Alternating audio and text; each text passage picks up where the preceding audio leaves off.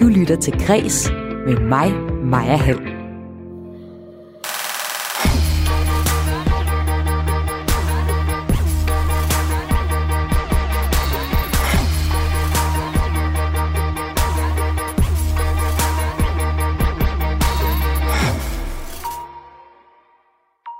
Landet er lukket ned, men du kan faktisk stadig opleve kunst ved at hoppe på cyklen. Joe Biden holdt en indsættelsestale i går. I talen var han inspireret af en legendarisk tale, som en dansker har været med til at skrive, fortæller chefredaktør på kongressen.com. Du kan også høre Lady Gaga synge USA's nationalsang, og så giver forfatter Carsten Jensen os et nyhedsdigt i ugen på vers. Jeg hedder Maja Hall. Velkommen til.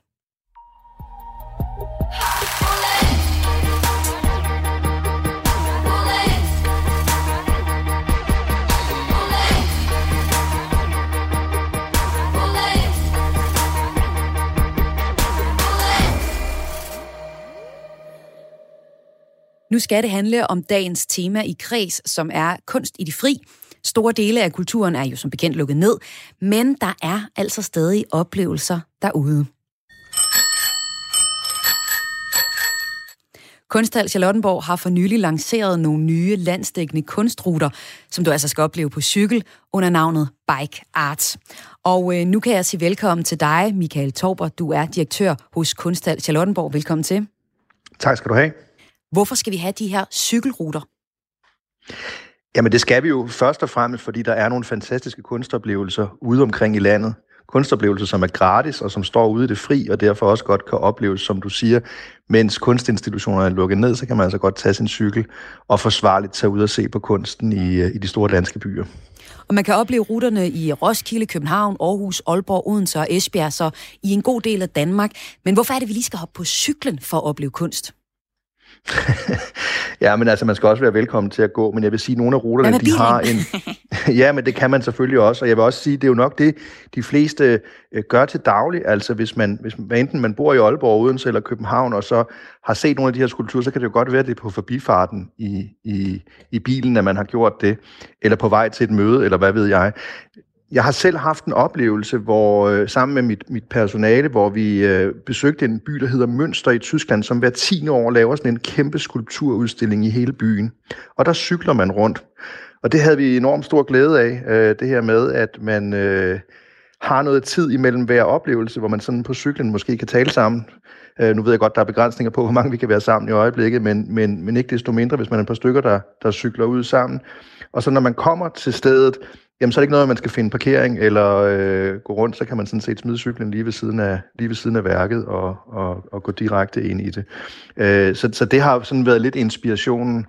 Og så, øh, så prøvede vi at lave et forsøg for et par år siden i København, hvor vi lavede en rute rundt til 10 udvalgte kunstværker, som vi, øh, som vi havde valgt af de mange kunstværker, der står i København, og som egentlig var tænkt til turister, der besøgte København, fordi øh, vi er jo sådan lidt en cykelnation, så når turisterne kommer, så, så vil de også gerne prøve at cykle.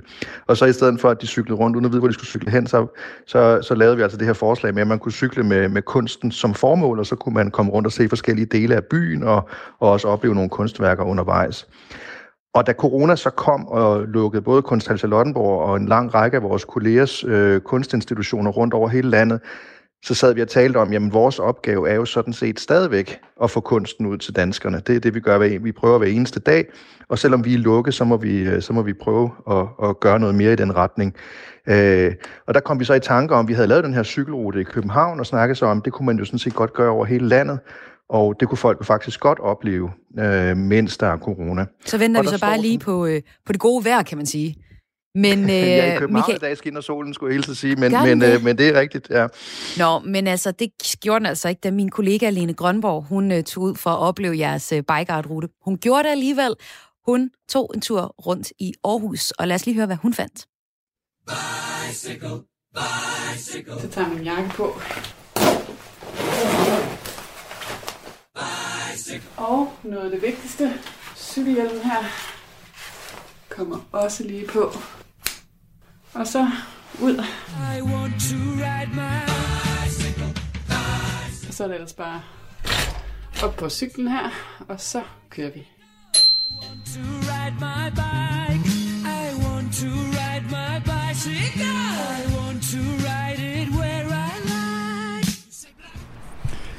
Nu er jeg så hoppet af cyklen øh, her ved Mølleparken i Aarhus, som ligger sådan helt ned til åen ved siden af Kunstmuseet Ares.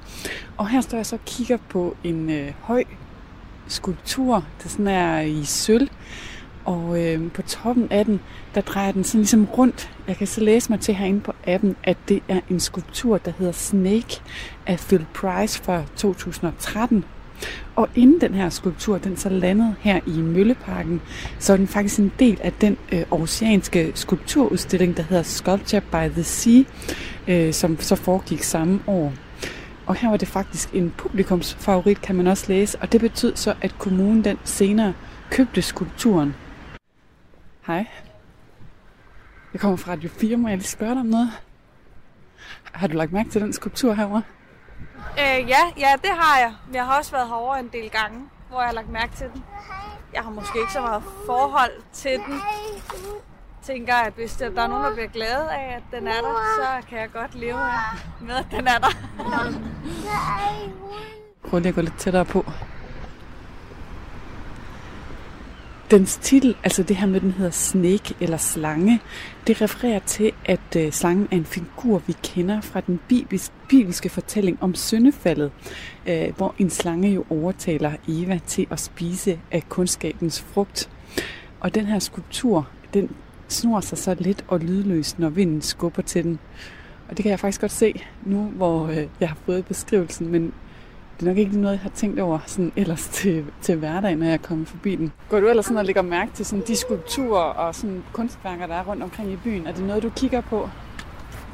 Det er måske, jeg måske, ja, det er måske lidt begrænset, hvor meget jeg egentlig har gået og kigget på det. Ja, du har et løbehjul. Det er helt vildt flot.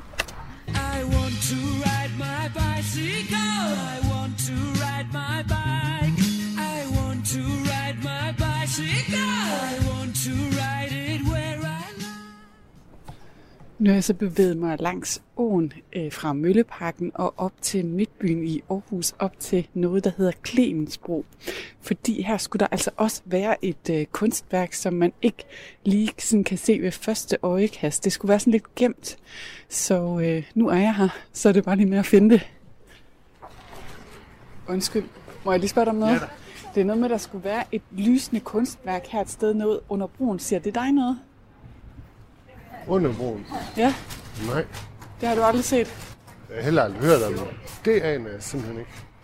Jeg kigger videre. Det er hånden. Undskyld, må jeg lige spørge? Ja. Ved du, det er noget med, at der skulle være et eller andet lysende kunstværk hernede under Clemensbro? Siger det der noget? Har du set det? Overhovedet ikke, nej. Det har du aldrig hørt om? Nej, slet okay. ikke. Jeg prøver at nej, gå videre. Desværre. Jeg går her hen langs broen, og det er ligesom om, jeg kan se, der er noget grønt neonlys, der lige så stille kommer til syne her under broen. Jeg prøver lige at gå lidt tættere på. Som man måske kan høre på lyden, så er jeg nu kommet helt ind under broen her. Og hvis jeg sådan går her lidt tættere på, så kan jeg faktisk se, der står noget øh, op under selve broen. Jeg kan faktisk ikke helt læse, hvad der står. Men hvis jeg kigger ned i vandet, så bliver det så spejlet, og der kan jeg så se, at der står, at vand er du kommet.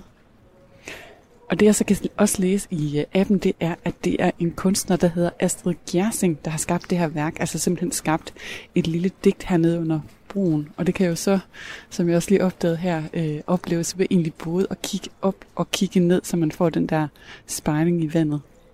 Og så kunne jeg da også forestille mig, at det her det kunne være virkelig smukt, hvis man også oplevede det en aften eller nat. Så øh, det vil jeg prøve en gang, når byen er åben igen, og man kan komme ud på restaurant og café, og så lige prøve at gå herned og se det.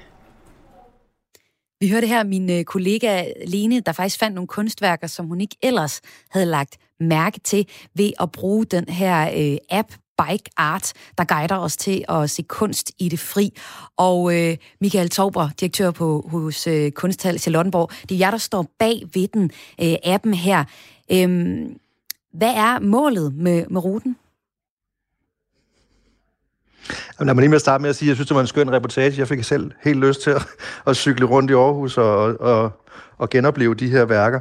Og, og det er jo sådan set målet med de her ruter, vi har lavet. Det er, at øh, vi får danskerne op på cyklen og ud og se noget kunst, som står i deres byer, som de måske har lagt mærke til, måske ikke. Øh, og noget af det skal de ud og genopdage, og måske se med nye øjne.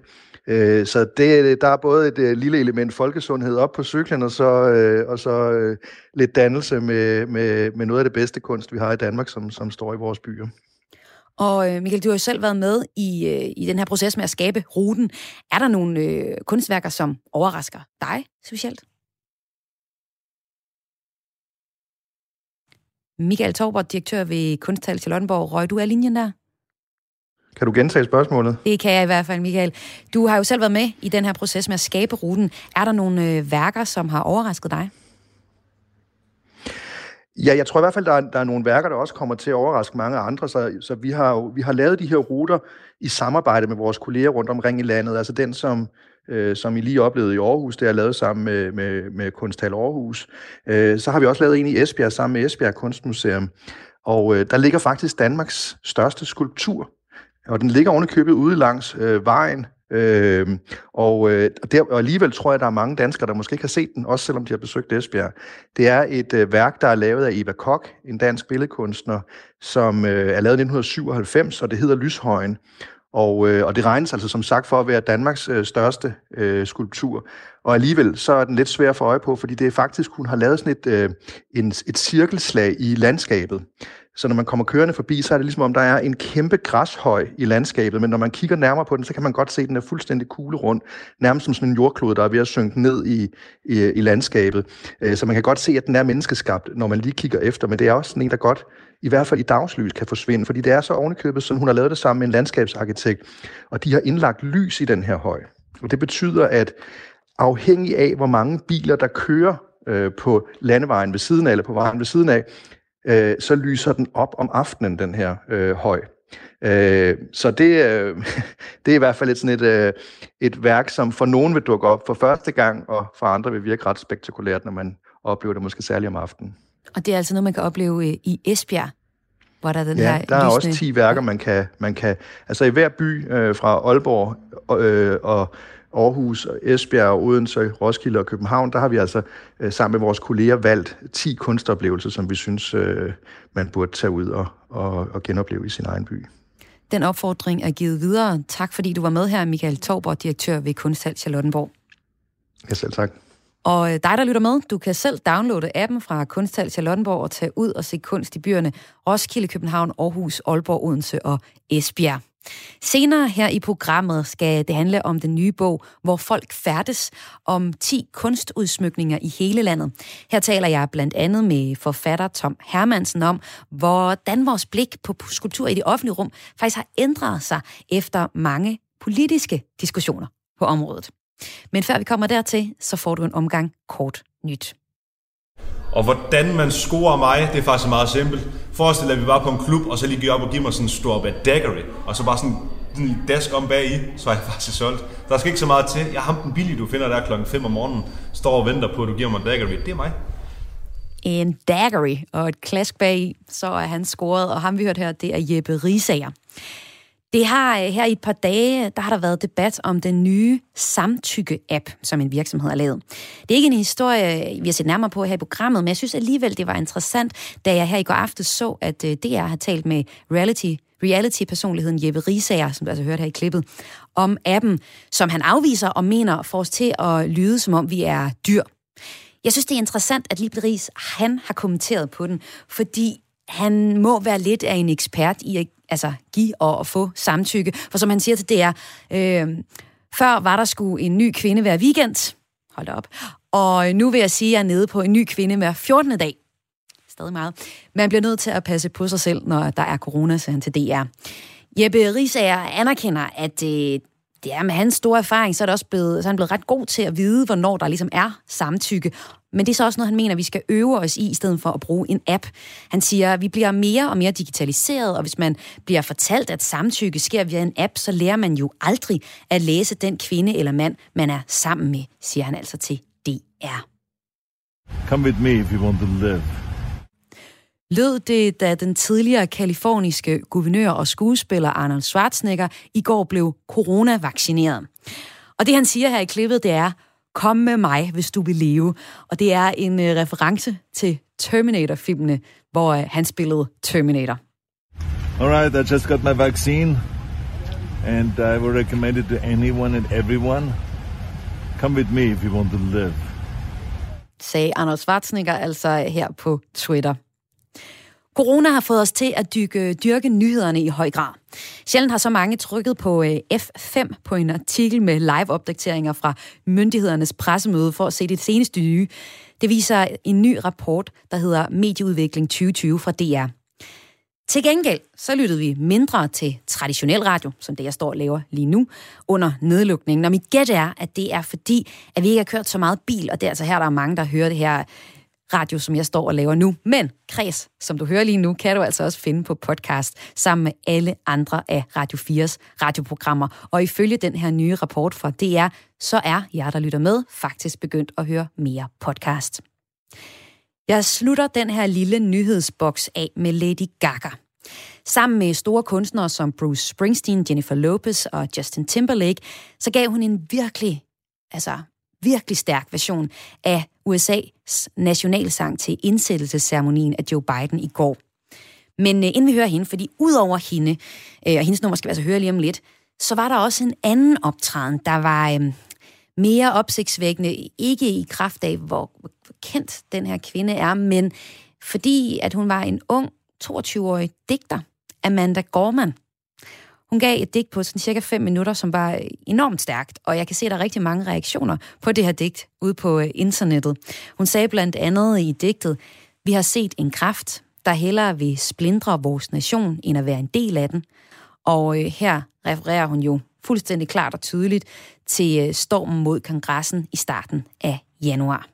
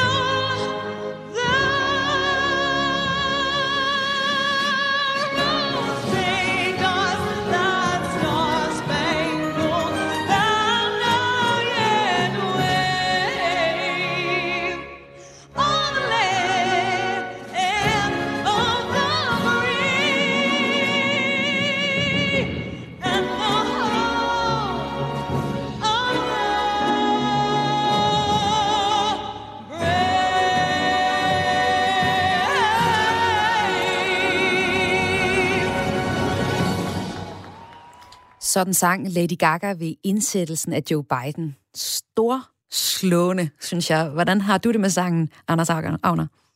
Jamen, jeg er helt med dig. Jeg, øh, jeg fik også ud undervejs, øh, da, da jeg hørte det. det øh, der har været mange rigtig flotte versioner af indsættelses, eller af, af nationalsangen ved indsættelsesceremonierne gennem årene, men jeg synes virkelig, at, at Lady Gaga hun øh, leverede en, øh, en præstation i absolut særklasse, så øh, jeg vil sige, jeg skal da gøre, hvad jeg kan for at følge efter nu, og vi så hele sangen, men, øh, men virkelig, virkelig fremragende, det må man altså give hende. Og Anders Agner Pedersen, du har faktisk øh, fulgt med i indsættelsesceremonier over tid. Du er nemlig chefredaktør på kongressen.com. Og øh, jeg har inviteret dig ind i programmet her, fordi vi skal tale om indsættelsestaler. Fordi mm. øh, en med danske rødder har faktisk været med til at skrive en af de mest kendte af slagsen, og det vender vi tilbage til lige om et øjeblik. Men altså, Anders, du fulgte jo hele indsættelsen af Joe Biden i går, da han tiltrådte som USA's præsident, og øh, kommenterede den live på DR. Du har fortalt mig, at du lytter altid efter én ting i de her indsættelsestaler. Hvad er det? Men det er, om der er en, en one-liner, som, øh, som kan, øh, kan gå over i historien. Altså, det er jo ikke nogen hemmelighed, at, øh, at indsættelsestaler Altså, den Biden holdt i går også, øh, det var ganske glimrende. Øh, men indsættelsestaler har det jo som alle andre taler med at være sådan, at det kan være svært at huske præcis, hvad det er, der er blevet sagt for folk, der hører det. Det kan måske være, at man kan huske lidt om budskabet osv., men det, der bliver stående for eftertiden, og det, der gør tit, at taler er nogen, som rent faktisk bliver ved med at, øh, at, at vende tilbage i folks øh, erindringer, det er, hvis der er en eller anden one-liner, et eller andet stærkt citat, som man kan tage med sig videre, og øh, man kan sige, den vel nok bedste indflydelsestale, der nogensinde er holdt, den er holdt af John F. Kennedy i 1961, hvor han blev indsat som amerikansk præsident, hvor han sagde, ask not what your country can do for you, ask what you can do for your country. Den type af one-liner har alle præsidenter lige siden prøvet at se, om, om de kunne levere. Det prøvede Biden også i går. Jeg vil sige, han var ikke op på ask not niveauet. Det var han ikke. Det er der ingen, der har været. Heller ikke Biden. Jeg synes alligevel faktisk, at han havde en, som, øh, som, øh, som smagte lidt af, af en god one-liner. Det var, da han øh, sagde det her omkring lederskab øh, og det amerikanske lederskab. Lad os lige prøve, ja, lad os bare høre ham selv sige det. Ja, We will not lead. We will lead not only by the example of our power, but by the power of our example. Hvad mener han med det? Jamen, det er jo lige det der med at sige, at måden, man skal regere, og måden, man skal vise, at man er den store og den stærke og, og supermagten, er ikke nødvendigvis kun ved det faktum, at man har største militær, man har i det hele taget dermed øh, en, en styrke, som er overlegen på den baggrund, men også at man faktisk er den, der leder gennem måden, man er på. Gennem det eksempel, man, øh, man viser, den måde, man agerer på, den måde, man opfører sig ordentligt af sit ansvar, bevidst prioriterer menneskerettigheder, alle de her ting og sager, som er en del af det, det kan man også kalde soft power på nogle punkter, men det er ligesom at sige, at vi skal begge dele, som hvis vi skal gøre os fortjent til rollen som supermagt, så skal vi ikke kun være respekteret, fordi vi er stærke. Vi skal også være respekteret på grund af den måde, vi er på. Og øh, det, den måde, han siger det på her, det er jo sådan ja, en samme stilfigur, som øh, Kennedy brugte, og du øh, sagde jo lige de berømte om. Lad os også høre det fra Kennedy selv. Ja. Ask not what your country can do for you. Ask what you can do for your country. Og Anders Agner Petersen, du har haft fornøjelsen af at interviewe manden, der i sin tid skrev den her tale, altså John F. Kennedys indsættelsestale. Ted Sørensen, eller Sørensen, øh, hedder han, og han havde øh, danske aner. Hvad var hans forhold til Danmark? Jamen det var, at han var barnebarn af, af danske udvandrere, udvandrere, der kom op fra, fra Mors, og øh, som, øh, som så mange andre danskere dengang under udvandringsbølgen, der var jo i sin tid i perioden mellem 1850 og 1920 var der jo intet mindre end 300.000 danskere, der, der emigrerede til, øh, til Washington. Altså simpelthen øh, krydsede Atlanterhavet øh, med, med drømmen om et nyt liv, og øh, der var øh, øh Sørensens øh, bedsteforældre, som på det tidspunkt hed Sørensen, de, øh, de var blandt dem, og de drog sig til, øh, til Midtvesten, endte i, i Nebraska, i, øh, i Midtvesten, og øh, der kom øh, der kom Sørensen, altså til Sørensen så til, øh, til verden som, som barnebarn af de her danske øh, udvandrere, og må siges øh, helt frem til sin død. Han døde i, øh, i efteråret 2010, øh, øh, helt til det sidste at både holde fast i sin øh, danske historik og også være meget stolt af, af sin danske baggrund. Altså, jeg kan huske, at jeg talte med ham. Jeg havde fornøjelsen, som du nævnte før, at interviewe ham øh, øh, ganske få måneder før han, øh, han døde. Og øh, der talte vi bedre om det her med, at han nogle år forinden havde været tilbage på Mors, havde haft sin øh, datter Juliet med oppe og besøge nogle af stederne, hvor hans familie kom fra. Og så en lille detalje, som også meget tydeligt viste, hvor stolt han var af sin danske baggrund, det var, at han sagde til mig, han var helt sikker på, at øh, når han en dag øh, gik bort, og øh, New York Times skulle skrive hans nekrolog, så ville de som så mange gange før komme til at stave hans efternavn forkert. De ville skrive Sorens son, altså S-O-N, hvorefter han så kiggede på mig med sådan en skæv smil og rystede lidt på hovedet, så siger han til som om hvis jeg var nordmand, øh, at øh, det er jo tit måden, man staver det, øh, efternavnet, det er jo med S-O-N i, i Norge, og det er det jo ikke så tit her i Danmark.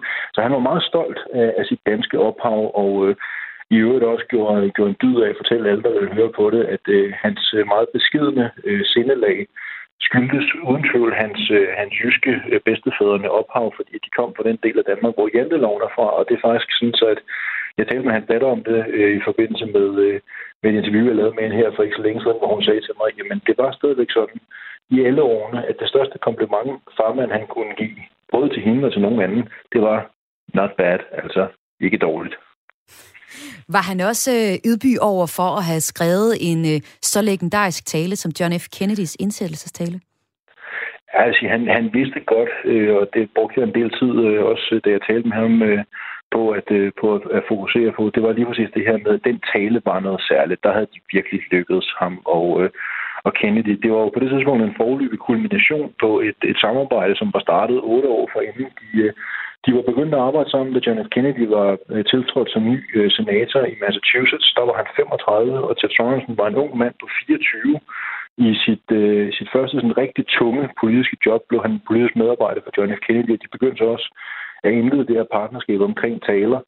Og indsættelsestalen, som, øh, som Kennedy holdt, og som Sørensen var med til at skrive, var en, øh, en tale, som havde været undervejs i flere måneder. Sørensen fortalte, at det havde været ganske få dage efter, øh, at sejren øh, kom i hus. Øh, det gjorde den den 8. november 1960, og umiddelbart derefter var de gået i gang med at skrive de første udkast, de første idéer var kommet på bloggen, og, øh, og det endte så faktisk med, for det ikke skal være løgn, at ganske få dage før, altså mindre end 100 timer før, at indsættelsestalen blev holdt, der troede de faktisk, at de havde den færdige tale. Og den tale, den skulle udelukkende have handlet om udenrigspolitik. Og det, det endte så med, at der blandt andet var lidt økonomer og lidt borgerrettighedsforkæmper osv., som lige var hen og hive lidt i ærmerne både på Kennedy og Sørensen og sagde, kunne den være, at vi skulle overveje måske at få lidt indrigspolitik med ind i den her tale også. Så lavede man de justeringer, men 100 timer før talen den blev holdt, der lød den faktisk ganske anderledes, end den endte med at gøre. Men legendarisk, det blev den, den sidste del af udgave af talen. Anders Agner Pedersen, chefredaktør på kongressen.com. Tak fordi du var med her. Det var det. Og hvis man kunne tænke sig at høre mere om Kennedy og, øh, og situationen, så kan du høre podcasten Karsten Kennedyland, som øh, Anders Agner Pedersen altså selv står bag. Udover at Joe Biden tiltrådte som præsident i går, så blev Kamala Harris også taget i e som ed som øh, USA's vicepræsident. Hun skriver historie ved ikke alene at blive den første kvinde på posten, men også den første sorte amerikaner og amerikaner med asiatisk baggrund, der er indsat som vicepræsident. Og øh, der var også et musikalsk udbrud, der pegede på, at USA er et land med mange kulturer og etniciteter ved indsættelsesceremonien i går.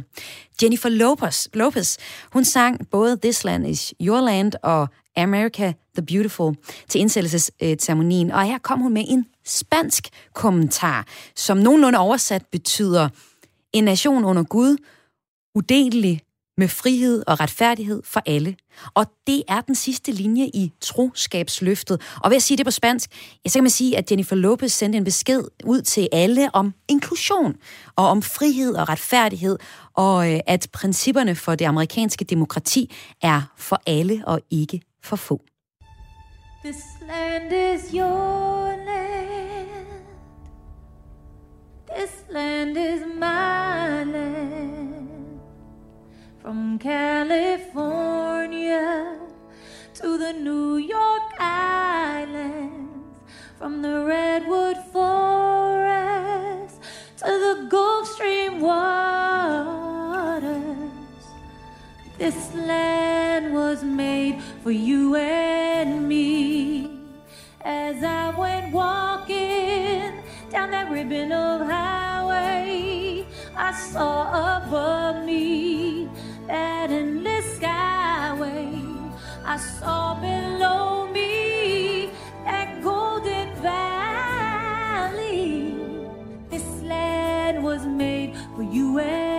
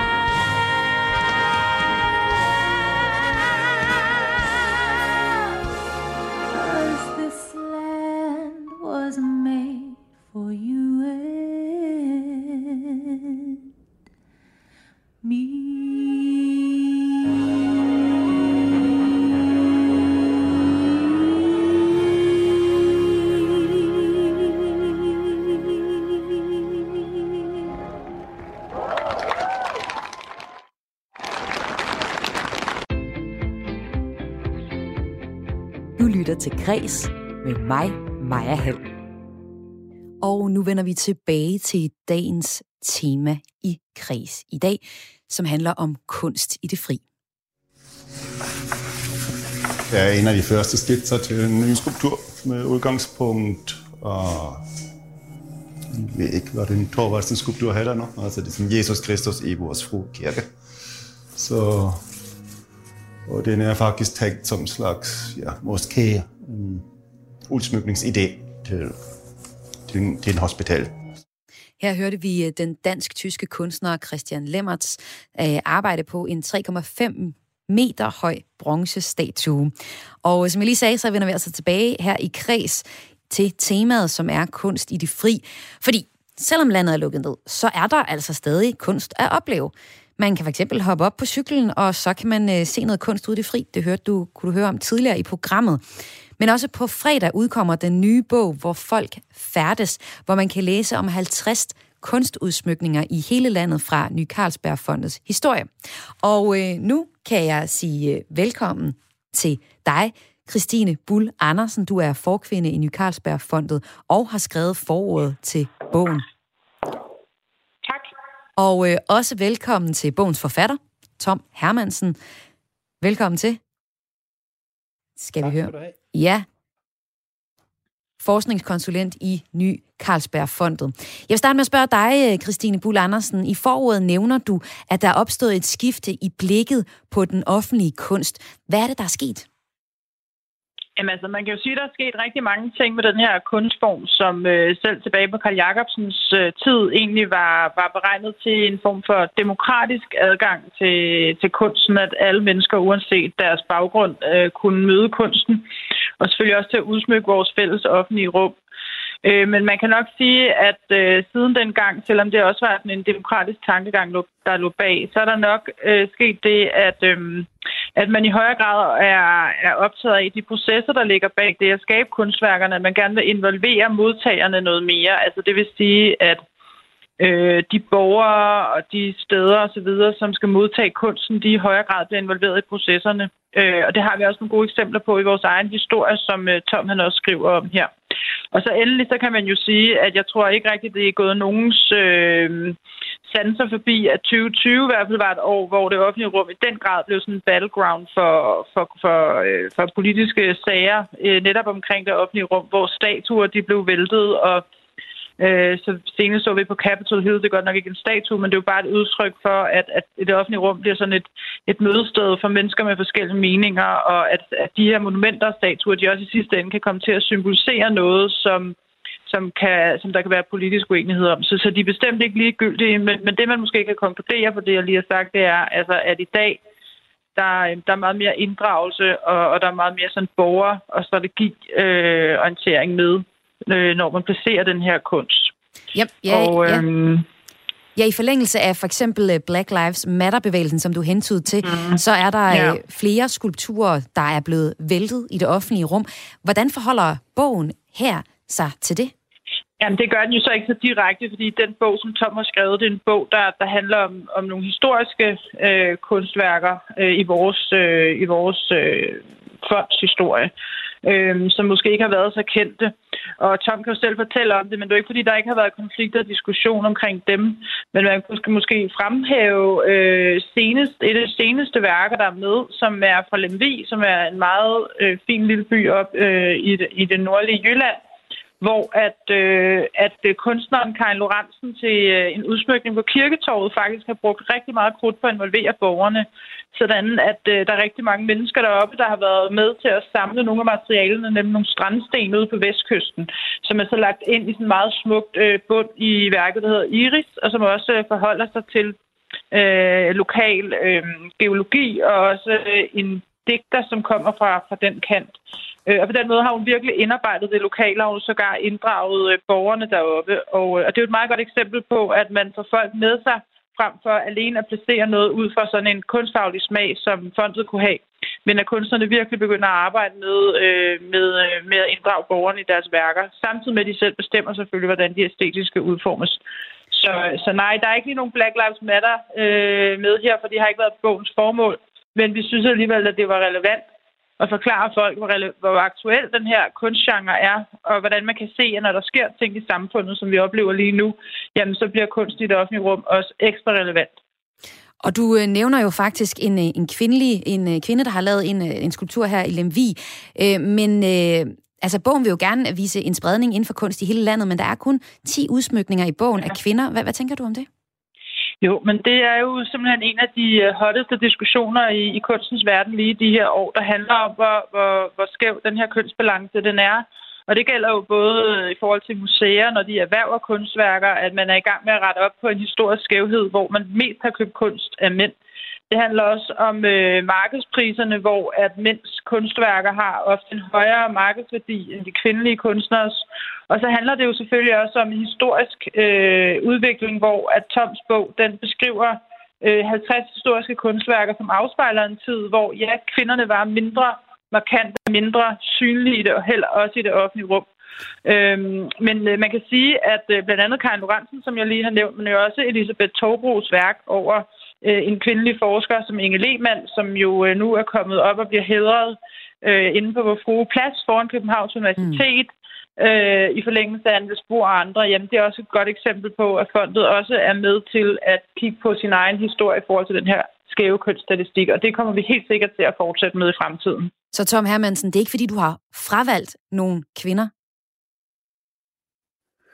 Nej, det har jeg ikke. Som øh, Christine siger, så afspejler bogens udvalg af kunstnere jo i høj grad den måde, som øh, dansk kunst har set ud på. Og helt tilbage fra 20'erne og 30'erne, hvor bogen her begynder, der var det i høj, høj grad mændene, der fik de store, prestigefulde opgaver med at lave de her store vægmalerier eller store skulpturer til det offentlige rum. Og øh, Tom Hermansen, du er forfatter til øh, bogen, hvor folk færdes, som den hedder. Altså, hvad er I... Altså, vi har lidt, lidt inde på det, men, men hvordan ser du, at øh, historien bag kunst i det offentlige rum har udviklet sig? Jamen, det er jo interessant. Altså, den trangen til at udsmykke de omgivelser, vi færdes i, den er lige så gammel som menneskeslægten omtrent. Altså, vi kender hulemalerierne. Så går det hen over de rige kulturer, Ægypten og det antikke Rom og antikke Grækenland, renaissancen osv., og så øh, sker der det i Danmark, som er meget interessant, som er en stor vægt i bogen her. Det er i mellemkrigstidens Danmark, altså efter Første Verdenskrig, der er et boom i vægudsmykninger og skulpturer, der bliver sat op, hvor vi færdes. Øh, og det er ikke bare fordi, vi vil have noget smukt at se på. Det er en helt bevidst strategi omkring, at efter Første Verdenskrigs redsler, så vil vi gerne demokratisere landet, danne landet, oplyse. Så det er en stor oplysningsbølge, der ruller ud over landet på det tidspunkt. Øhm, og de her udsmykninger er som sagt ikke dekoration, dekoration. Man mener simpelthen også fra politisk side, at de kan noget. De kan vække en politisk eller en demokratisk sindet debat ved de folk, som samles omkring øh, værkerne. Og der sker det der, at der skyder en masse nye institutioner op, sportsanlæg, biblioteker, nye skoler, og så videre og så videre. Og det er de steder, hvor man håber, at, at folk kan samles og mødes omkring de her kunstværker. Og vi skal tale lidt om to kunstværker, man kan læse om i bogen. Det første, det er Kongemonumentet af Valdemar den Store på torvet i Ringsted. Hvorfor mener du, at øh, det er interessant, Tom Hermansen? Jamen, det er interessant. Det er et interessant udtryk for sin tid. Øh, billedhuggeren hedder Johannes Bjerg. Han var en stor kanon i den første halvdel af 1900-tallet i dansk kunst. Det er jo ikke en kunstner, som ret mange kender til i dag. Men han færdes i kredsen omkring Picasso i Paris og så videre, kommer hjem og får så den her opgave. Han fik mange opgaver fra Nykarlsbergfondet, og det her er så en af dem, altså den store øh, statue af Valdemar den Store, der står foran Ringsted Kirke.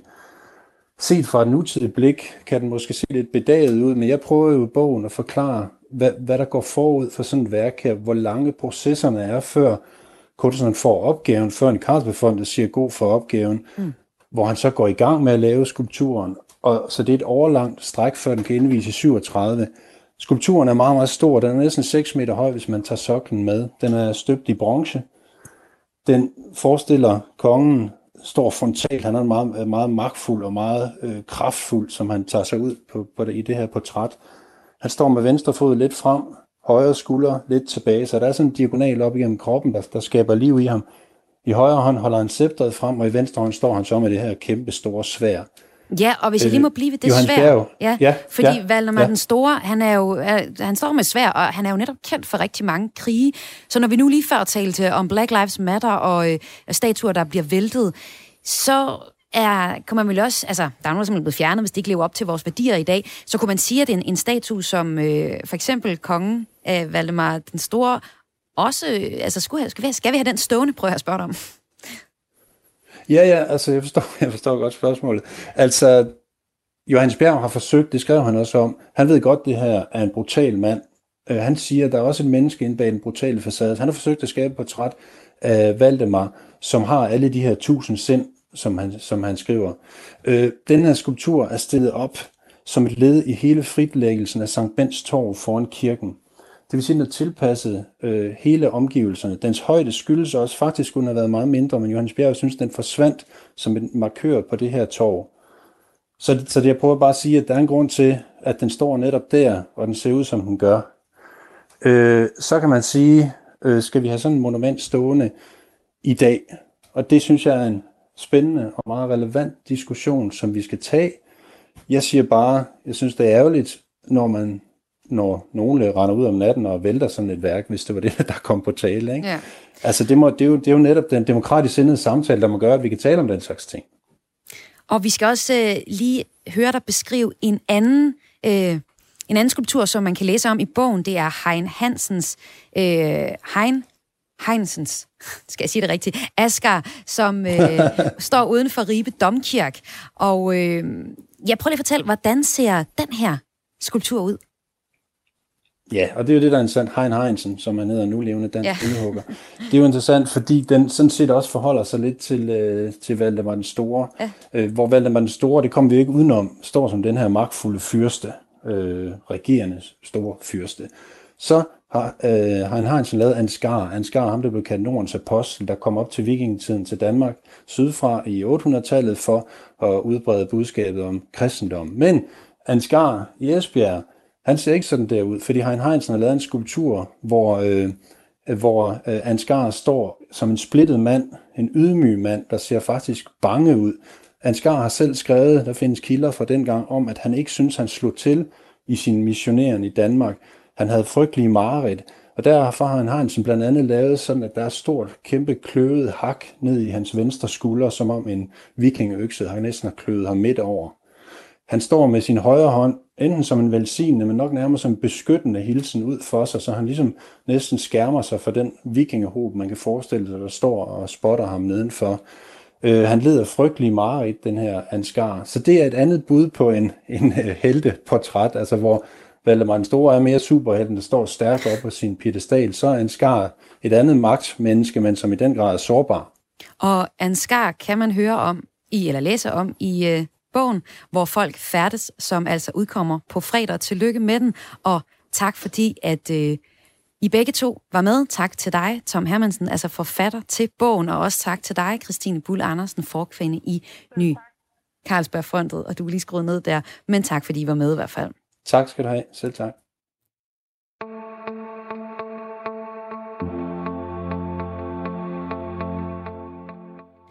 Breaking bjælker og en nyhedsstrøm, der buller af. Det er lige til at blive forpustet af. derfor så trækker jeg hver torsdag her i kreds i, ja, jeg kalder den den lyriske håndbremse, for at lige få lidt ro på. Og så får jeg en poet til at sætte ugen på vers. Det gør de ud fra en nyhed, de øh, har fundet i medierne i den seneste uge, som så er inspirationskilde til en sprit ny tekst, som de har skrevet. Og i dag har jeg forfatter Carsten Jensen med. Han har påtaget sig til at, at tage den opgave, og Carsten Jensen, velkommen til Græs. Ja, tak skal du have. Hvilken uh, nyhed har du valgt? Jeg valgte det, som jeg selv synes er uges alt overskyggende nyhed, og det er indsættelsen i går af USA's nyvalgte præsident Joe Biden. Hvor har du valgt den? Fordi jeg faktisk mener, at det er en, betydning, der, en begivenhed, der har betydning ikke kun for amerikanere, men for os alle sammen. Da øh, der var præsidentvalg i USA i begyndelsen af november, der skrev jeg, at øh, det her måske var det vigtigste valg, også som danskere i vores liv, fordi hvis Trump vandt og fortsatte, så kunne vi være helt sikre på, at det sidste forsøg på at stoppe klimaforandringerne ville blive skrinlagt, og så ville vores børn komme til at betale for det. Så derfor synes jeg, at det er så vigtigt, hvad der foregår i USA i de her år.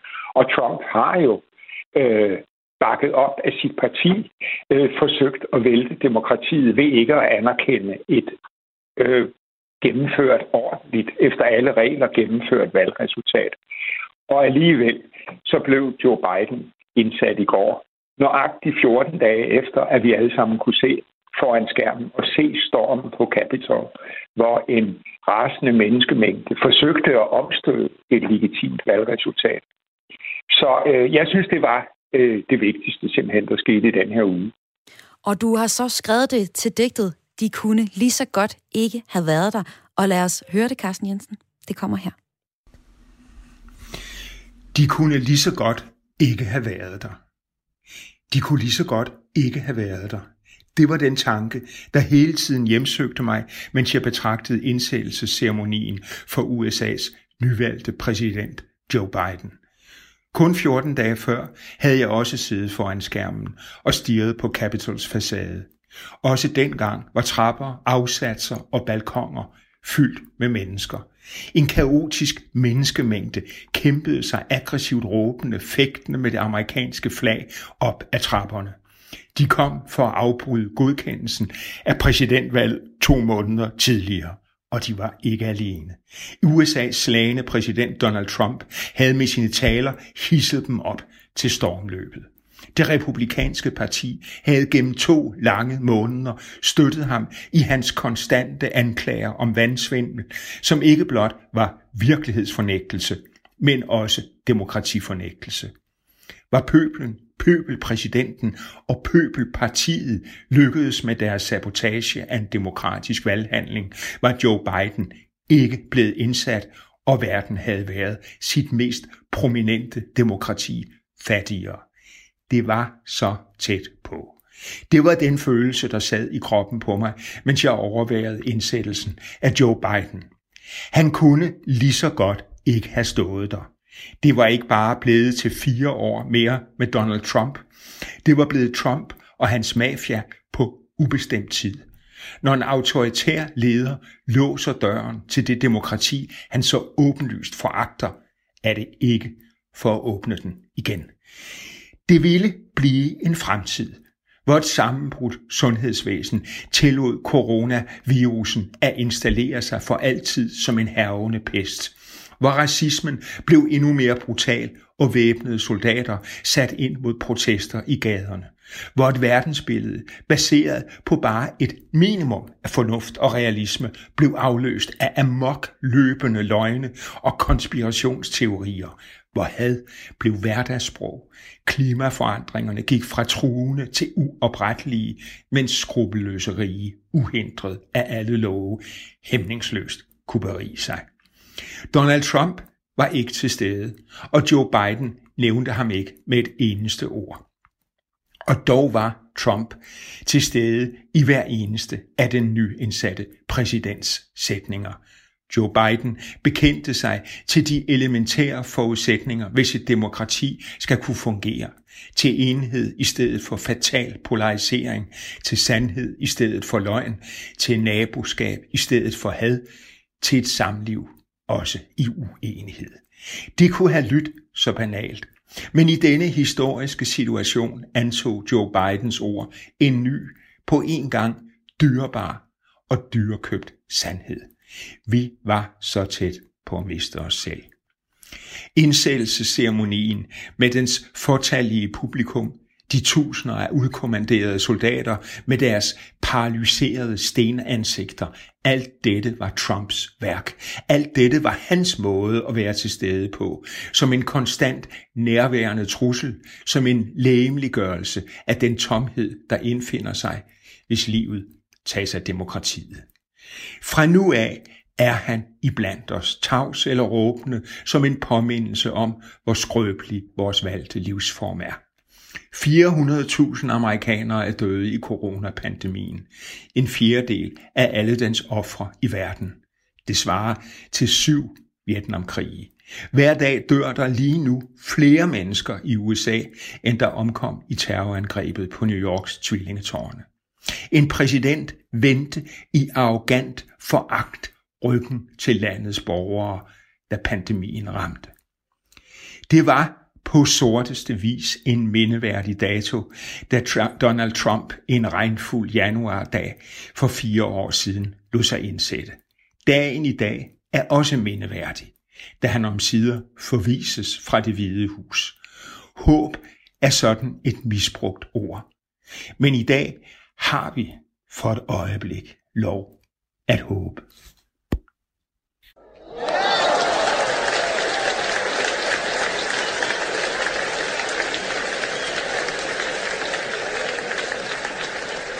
Tak for det, Carsten Jensen.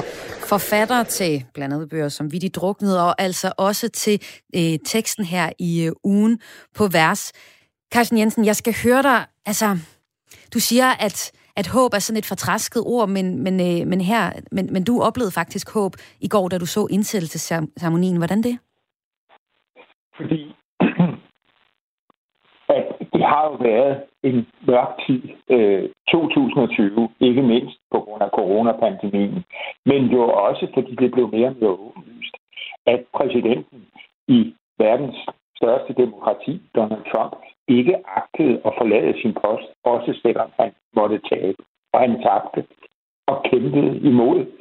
Og jeg tør slet ikke forestille mig, selvom jeg faktisk prøver at gøre det i min tekst, hvordan Amerika og verden så ville komme til at se ud. Og nu synes jeg, at vi har lov til at håbe, at tingene vender til det bedre. Øh, og og øh, der var jo en ung digterinde på kun 22 år, Amanda Gorman, som øh, holdt øh, læste et digt op, hun havde skrevet. Og det var en fuldstændig overvældende oplevelse. Jeg havde ventet noget højtflyvende lyrik, som jeg kun fattede halvdelen af. Og så i stedet for var det jo nærmest som at høre en statsmand tale. Det var faktisk den tale, som øh, Joe Biden skulle have holdt, hvis han havde været en retorisk begavelse. Og hun siger noget til sidst. Hun siger, at det handler ikke kun om at se lyset. Det handler om at være lyset. Og det synes jeg er så smukt udtryk. Det er det, vi må i det kommende år. Vi må selv være lyset. Så hvis du kunne, så ville du egentlig have snuppet hendes sidste ord der i din tekst? Ja, det havde jeg gerne gjort, men jeg er altså fuld af benovelse og beundring over en så ung digter, kun 22 år, der udtrykker sig så stort og modigt. For hun er jo ikke bange for de store ord. Øh, og det, det synes jeg er øh, så beundringsværdigt. Det mod, hun lægger for dagen i sin i sit digt, i sin tale, som det jo også er. Og Carsten Jensen, tusind tak for, at du også var med her i dag i Kreds til at give dit udgave af ugen på vers, altså med udgangspunkt i øh, Joe Bidens indsættelsesceremoni. Tak fordi du var med. Ja, selv tak. Og øh, det var også alt fra for Græs i den her øh, omgang. Du har lyttet til Græs på Radio 4, og programmet kom i hus med hjælp fra Lene Grønborg og Karoline Kær Hansen. Jeg hedder Maja Hall. Vi lyttes ved i morgen.